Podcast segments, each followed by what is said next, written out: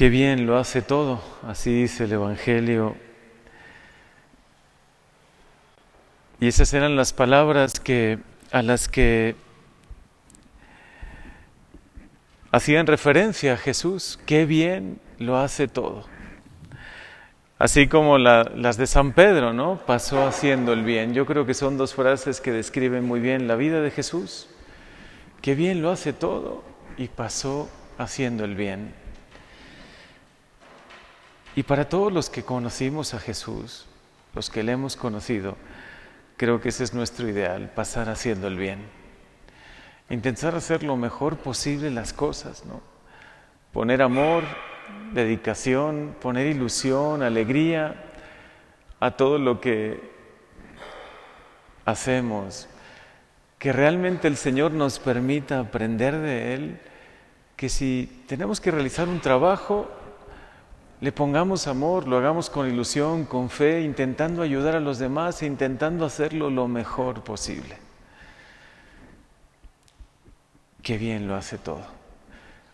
Ojalá que, que, no tanto porque digan eso de nosotros, sino porque intentemos hacer todo bien, que también nosotros nos esforcemos en esta vida, en este caminar que es la vida hacia el cielo, porque es un caminar hacia el cielo, una carrera hacia el cielo, ¿no?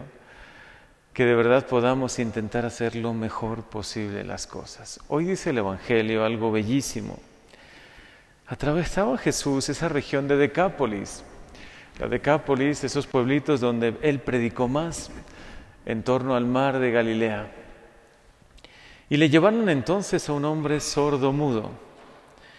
Y Jesús, poniendo los dedos en los oídos y tocando la lengua, le dijo, Efeta, ábrete. ¿Cuánto necesitamos, Jesús, que lo hagas con nosotros también? Que pongas tu mano buena en nuestros ojos y digas, ábrete, ¿no? Y que se abran nuestros ojos para poder ver un poco más allá de lo que solemos ver, para poder ver con más fe, aprender a ver como tú ves, como tú miras, ¿no? Que no solo ves a las personas, ves también el corazón. Tú puedes ver también el sufrimiento, lo que vive cada uno. Tú puedes ver dónde se necesita más tu ayuda. Y por eso haces el bien a este hombre y por eso miras a esa mujer que te necesita y por eso a ese joven, a ese niño.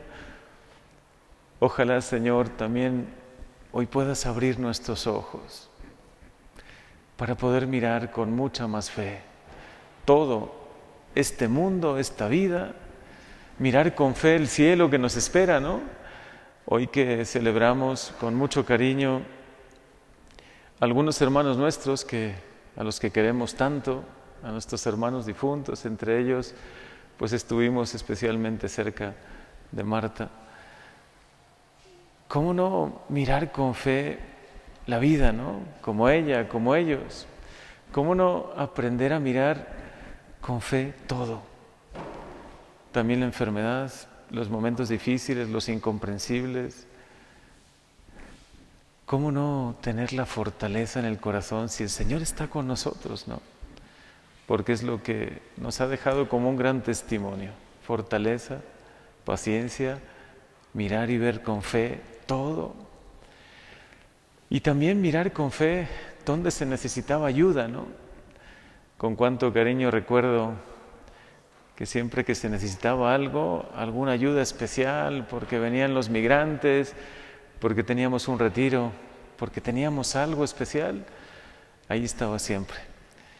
Ahí están siempre los que tienen esa mirada de fe, porque si Jesús toca nuestros ojos y toca nuestro corazón y lo llena de su amor, ¿cómo no mirar y ver con fe todo?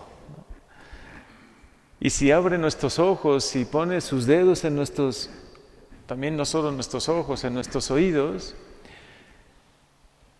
y nos hace escuchar mucho más de lo que escuchamos a, veces, ¿no? Estamos habituados a escuchar un poco el ruido, a escuchar tantas frases, tantas, tantas palabras pero queremos aprender a escucharte a ti, Señor.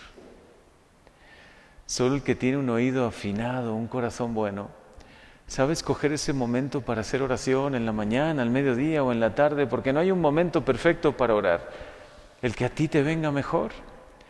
Pero sí es necesario orar y pedirle a Dios, Señor, abre también nuestros oídos, que podamos escuchar tu voz, tu palabra, en medio de este torbellino de palabras que escuchamos a diario, a veces hasta en el coche, vamos con la radio encendida, tantas frases, tantas palabras, tantas cosas que tenemos en el corazón y en nuestros oídos, qué importante en medio de todo hacer un poco de silencio y aprender a escucharte a ti. Hoy toca también, Señor, nuestros oídos y ábrelos para escuchar tu voz, tu palabra, tus peticiones, lo que tú quieres para nosotros. Y por supuesto, toca nuestra lengua y destrábala, porque muchas veces está trabada. No hablamos de Dios, nos cuesta hablar de Él, nos cuesta alabar a Dios. Parecería que somos un poco raros si le alabamos al Señor, si le bendecimos, si le decimos gracias Señor por este día, si bendecimos los alimentos, si le damos gracias por tantas cosas, ¿no? Destraba nuestra lengua para alabarte, Señor. La alabanza es la oración más bella y más perfecta. Es muy bonita la oración de súplica, la de petición. Hay tantas oraciones, ¿no? que hacemos durante el día. Pero ojalá te podamos alabar, bendecir, darte gracias por todo, Señor. Por eso hoy acércate a nosotros como te acercaste a este hombre. Toca nuestros oídos y ábrelos para poder escucharte mejor a ti y escuchar mejor a nuestros hermanos, porque también se necesita tanta escucha diario, ¿no? No solo oír, escuchar es una actitud activa. Es decir, te quiero escuchar, quiero comprenderte, quiero escuchar tu corazón, lo que te pasa, lo que te sucede, lo que necesitas, ¿no? Porque si aprendemos a escuchar a Dios, ¿cuánto aprenderemos a escuchar a los demás? Destraba nuestra lengua y abre nuestros ojos, Señor, para poder verte.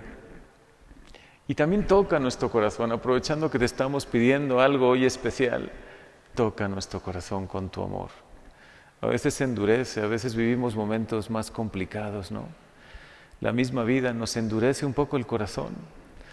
Las situaciones que vivimos, las, las circunstancias que podemos vivir, hace que nuestro corazón a veces se endurezca. Por eso hoy toca nuestro corazón. Queremos amar como tú, Jesús. Y hoy recordar a nuestros hermanos, a nuestras hermanas, a las que queremos mucho, admiramos, porque por su paso por este mundo, en este caminar que es la vida, nos han dejado un gran testimonio. Y para sus familiares, pues les puedo decir que tienen ya un pie en el cielo. Y parte del corazón también, ¿no?